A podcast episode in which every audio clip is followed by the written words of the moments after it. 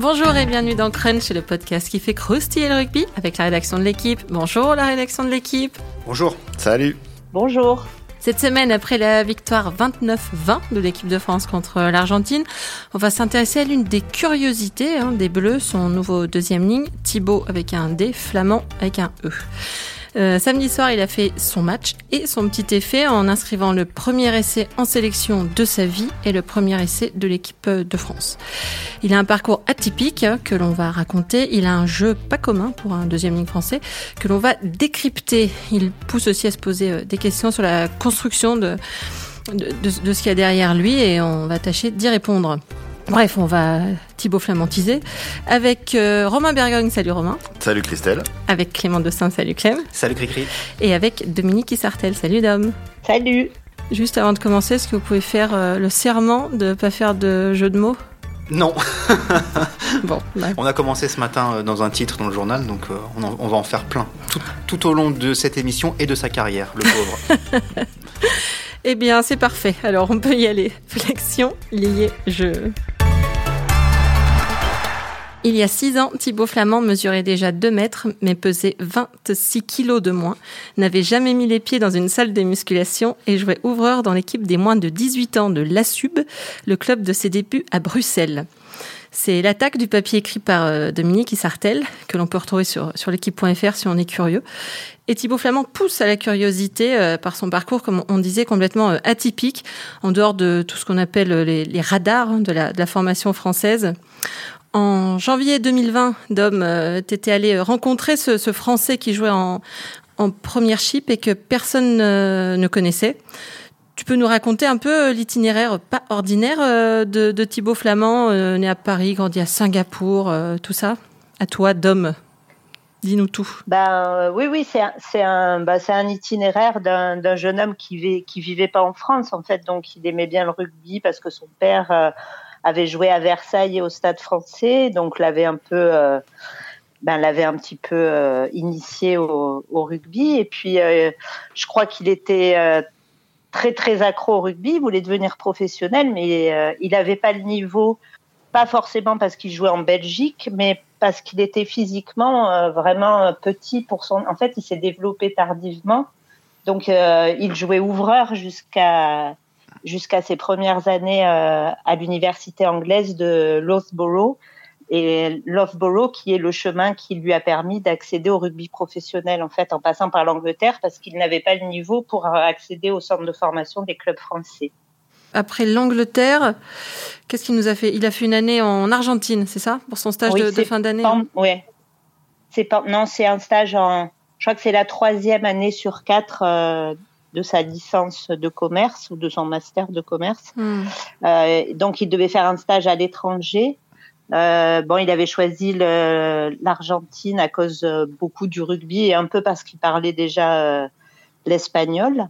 Et donc, il était parti là-bas un peu à sa manière, euh, assez, euh, on peut dire, nonchalante. C'est quelqu'un qui a la tête très bien faite, qui est très mature, mais qui en même temps fait un peu toutes les, tout au dernier moment. Donc, il était parti là-bas avec juste un petit, euh, une, un petit contact en poche, une adresse d'un de quelqu'un du club de Newman, c'est dans la banlieue de, de Buenos Aires, qu'il attendait à l'aéroport et il n'avait même pas encore trouvé son, son stage mm. quand il est arrivé là-bas. Donc il a passé toute la première journée un dimanche au club de Newman, euh, où, euh, où les équipes, euh, les matchs des équipes se succédaient, d'abord les enfants, puis les plus grands euh, jusqu'à l'équipe première.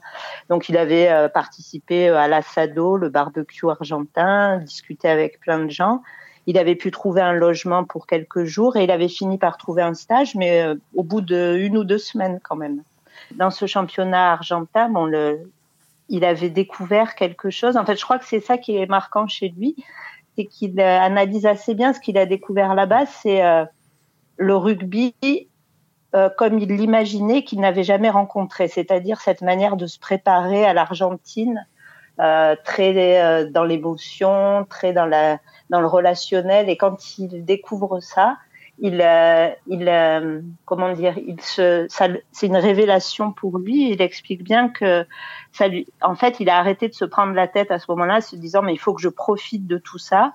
et ça l'a un peu libéré de toute la pression qu'il se mettait pour euh, réussir son rêve de devenir euh, rugbyman professionnel. Et c'est vrai qu'à partir de là, il rentre en Angleterre et tout se, tout s'enclenche.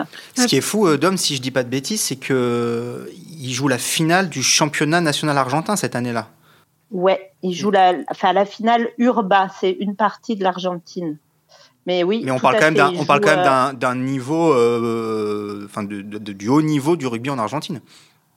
Oui, oui, tout à fait. C'est euh, euh, c'est la finale du national, ça mm. s'appelle. Euh, et il joue, euh, surtout ce qui est marquant, hein, c'est qu'il joue dans le stade de Vélez Sarsfield devant, euh, devant 20 000 spectateurs parce que juste après le, ce match, il y a un match des Jaguares.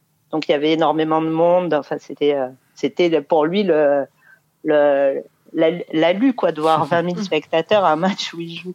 Donc après Dom, tu disais qu'il euh, donc il rentre en Angleterre à la fin de fin de son stage qui était euh, qui était au service commercial de l'ambassade de France. Là, il retrouve euh, l'Angleterre, le rugby anglais. lui n'est plus le même en revanche. Bah, c'est ça, il est plus le même. il est il a déjà il a changé de, de poste depuis déjà. C'est la deuxième année où il joue deuxième ligne parce que quand il arrive à l'université, donc il est ouvreur et les, les coachs lui, lui fixent comme objectif de passer de l'équipe 5, qui est la plus, celle la plus le, plus faible niveau universitaire, à l'équipe 1 à la fin de ses quatre ans d'études. Mais ils lui disent qu'il faut qu'il change de poste. Donc il devient deuxième ligne. Et quand il rentre d'Argentine, bon, il est deuxième ligne. Et là, il est repéré par, euh, par l'académie, donc le centre de formation des WASP, qui ont, comme tous les, tous les clubs anglais, un espèce de partenariat avec les universités de, leur région, où ils mettent bah, les jeunes joueurs de l'académie, euh, quand ils ne jouent pas avec l'équipe première, ils vont jouer avec les équipes universitaires, parce qu'en général, bah, ils sont encore euh, étudiants. Et donc, il y a des, euh, recruteurs ou des, scouts qui, supervisent des joueurs, qui, filment, et c'est comme ça qu'il est repéré par les formateurs de l'Académie des WASP. il est vu sur une des vidéos de, alors que c'est pas du tout lui qui le, regarde au départ.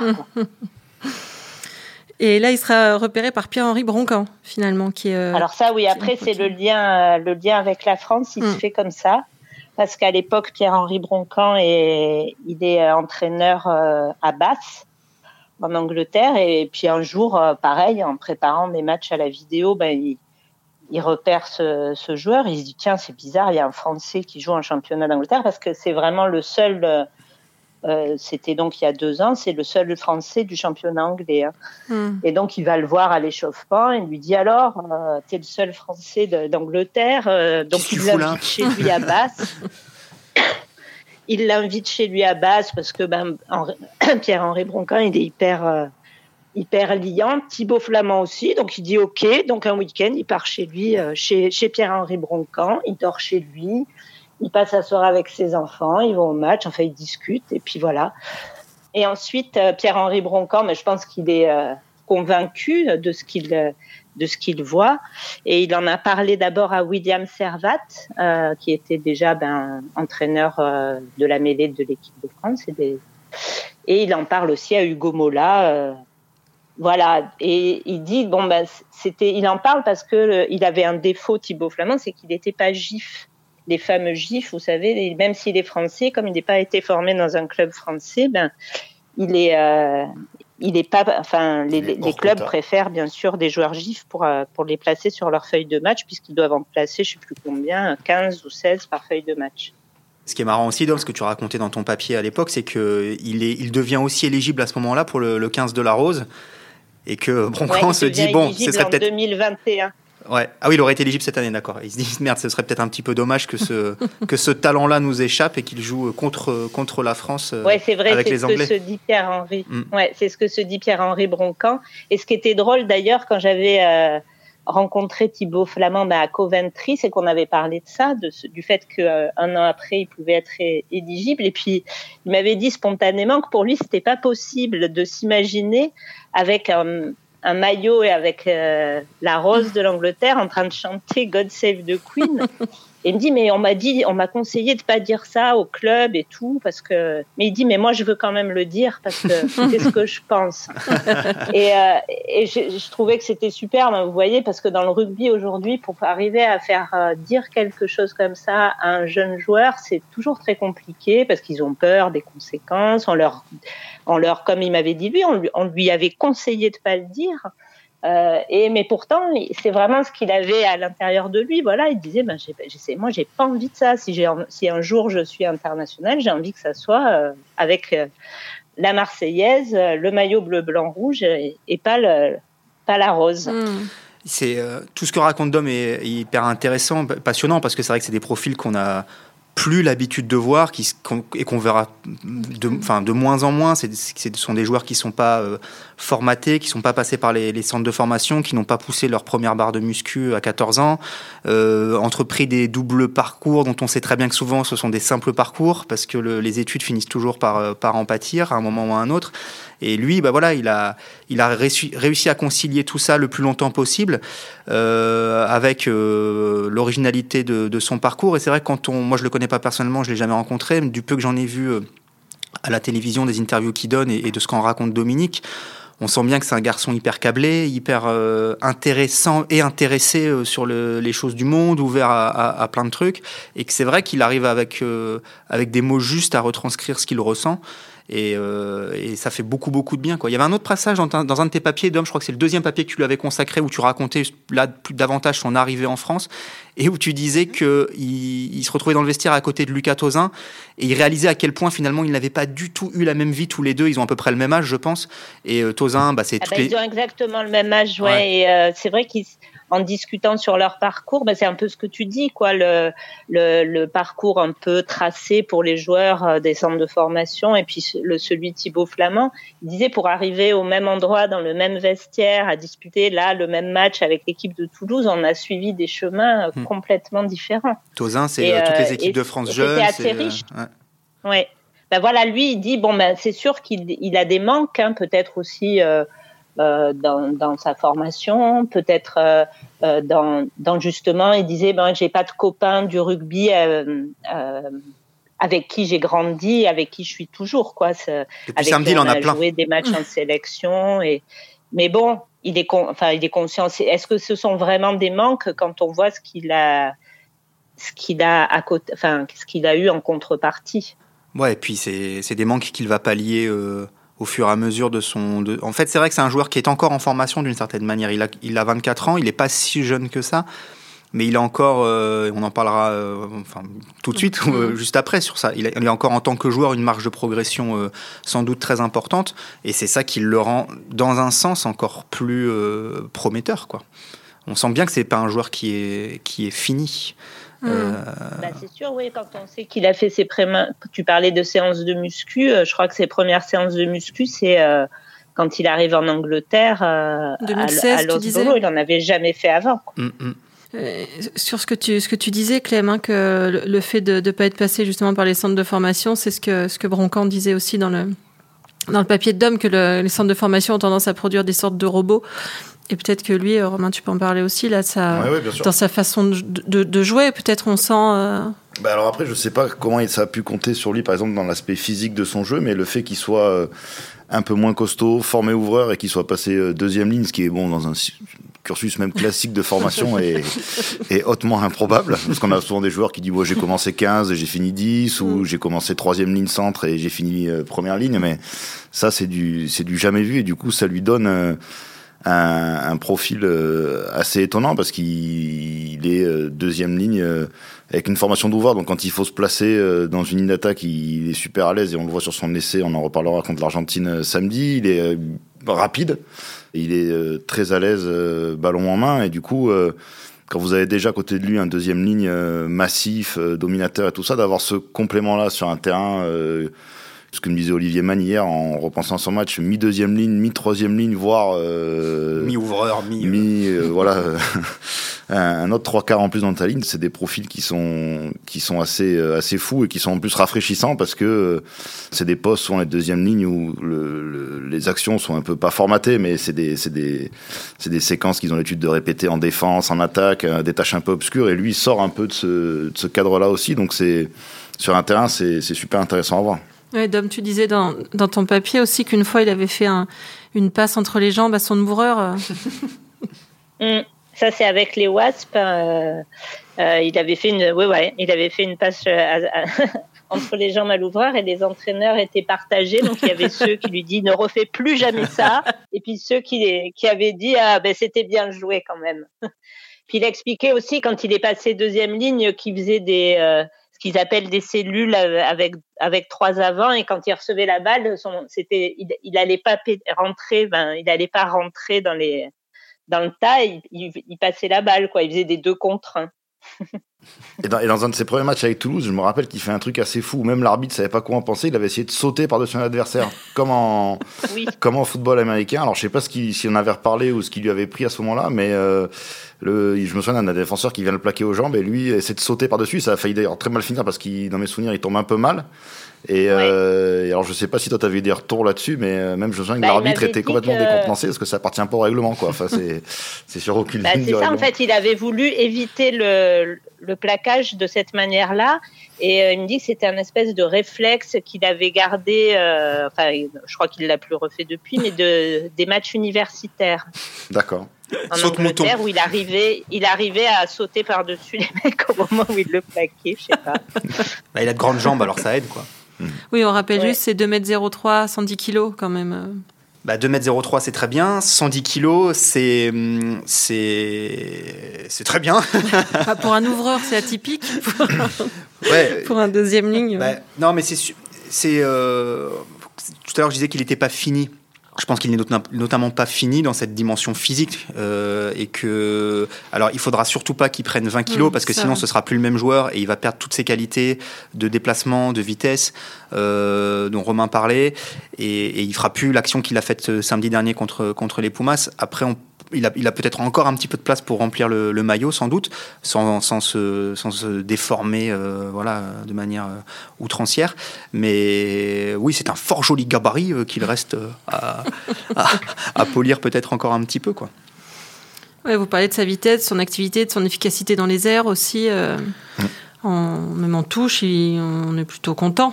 Bah, euh, Romain peut en parler. C'est qu'est-ce que tu disais, Romain Si tu mets Willem C au Willem C au lift, c'est vrai qu'en euh, fait en touche, il est euh, comme il fait 2 mètres. tu m'as dit 2 mètres 03.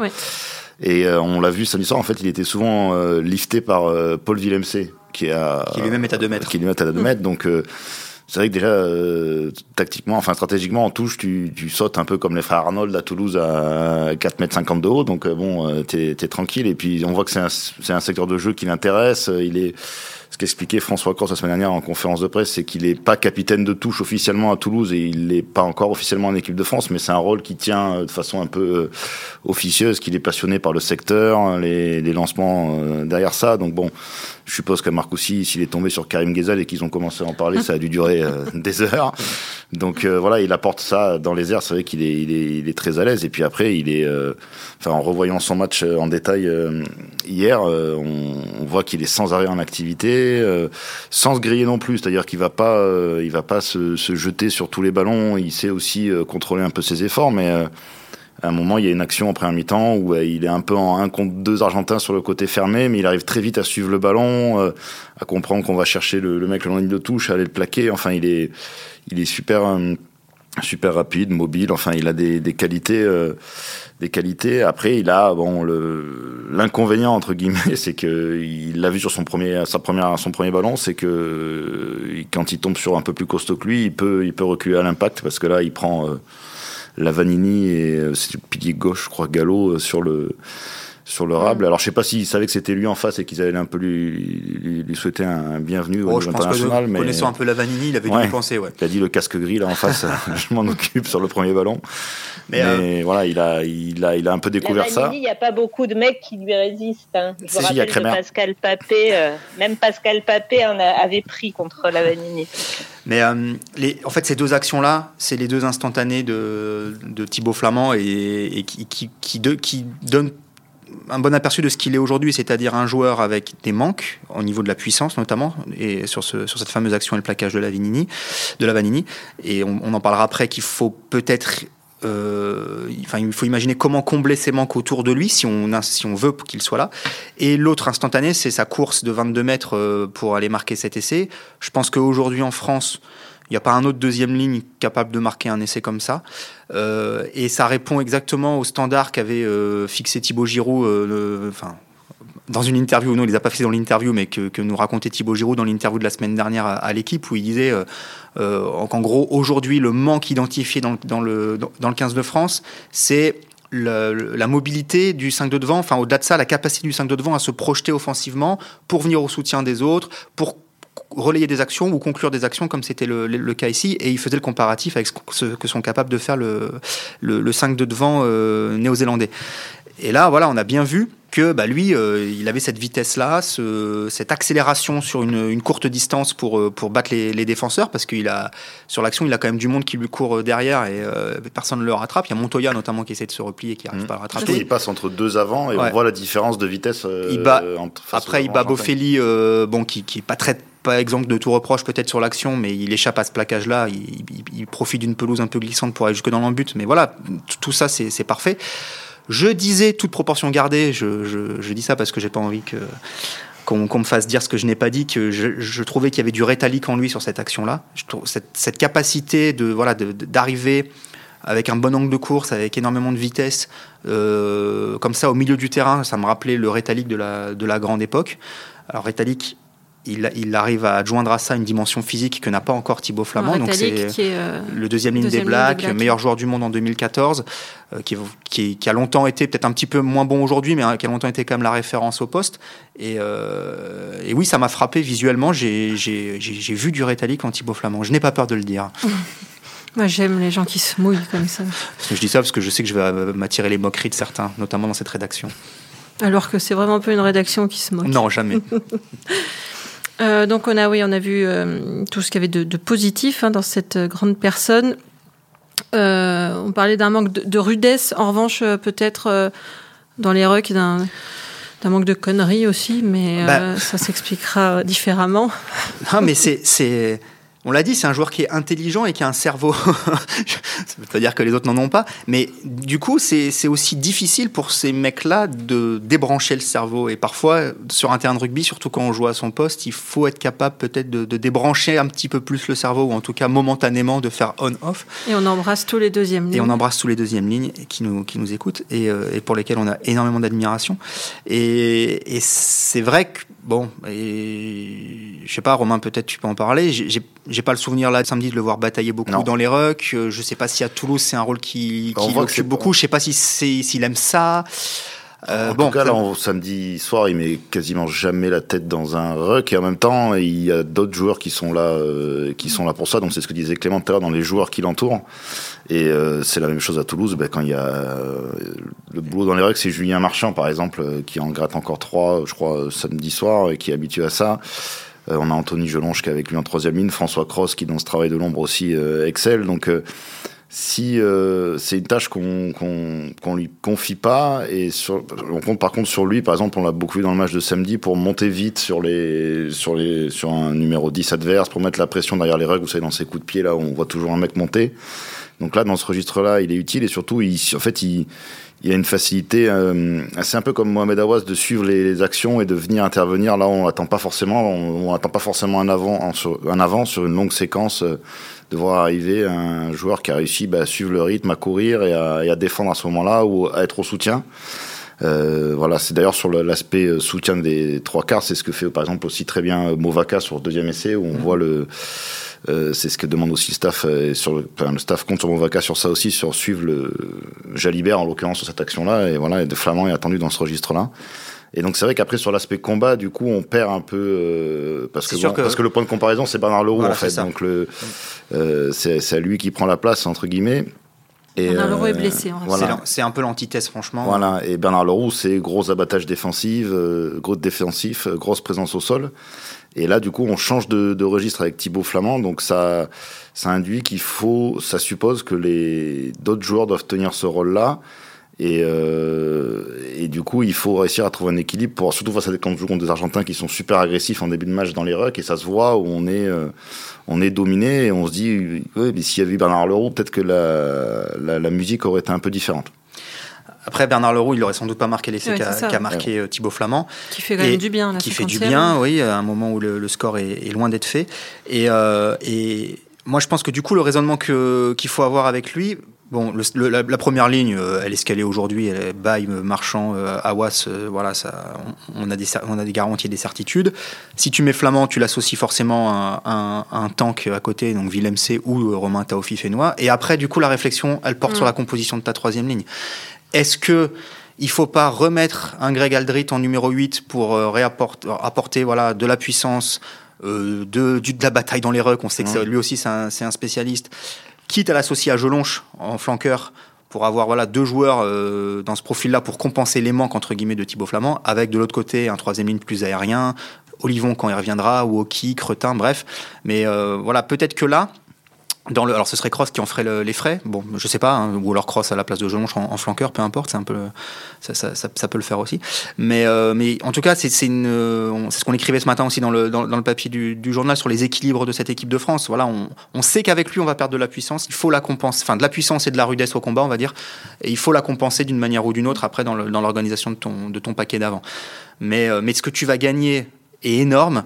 Euh, on l'a dit sur la vitesse, il y a un truc, on, on l'a un peu évoqué, mais c'est sur la qualité de ses mains. Mmh. Et, euh, et, avec Thibaut Flamand, on l'a pas trop vu euh, samedi. Il mais, le fait une fois, une passe en, ouais, une passe en pivot. À la Cyril Baye. Mais voilà, exactement. C'est-à-dire qu'avec Baye, et lui en plus maintenant, parce que Baye, il est aussi attendu, on sait que c'est le joueur de, de, de la cellule d'avant qui va faire jouer autour de lui, euh, que ce soit avant ou après contact. Il a, il, il a, il a mal fait en première mi-temps avec des maladresses, il l'a fait excellemment bien en seconde période contre, le, contre les Pumas. Avec Flamand, tu vas avoir un autre joueur aussi qui peut apporter ce, dans ce registre-là. Et, euh, et c'est vrai qu'il est, il est vraiment pas manchot de ses mains, ça change de, de certains deuxième lignes voilà, de, de, des, années, des dernières années en, en, en équipe de France. Et. Euh, et là, c'est hyper, euh, c'est hyper intéressant parce qu'il va, il peut t'apporter de la fluidité pour faire jouer euh, dans une cellule de 3. Euh, Dom le disait tout à l'heure, il, il, avait plutôt l'habitude de faire la passe. Et il, je pense qu'il faut que bah, qu'on l'utilise sur ses qualités. C'est pas lui qu'on va envoyer et désinguer la défense adverse. Voilà, faut l'utiliser. De toute façon, ils l'ont titularisé pour, pas pour qu'il remplace le roux, pour de vrai. Bah, numériquement, si, mais, oui. mais avec d'autres qualités, quoi. C'est comme si on reprochait à Bernard Leroux euh, de ne pas savoir mmh. faire une chistera. Quoi. Ou à Romain Tamac d'aller péter frontalement euh, dans, dans, un mur adverse. Mmh. voilà. Du Pardon. coup, tu t'en étouffes. Je m'en étouffe. Dom, tu vois quelque chose à ajouter?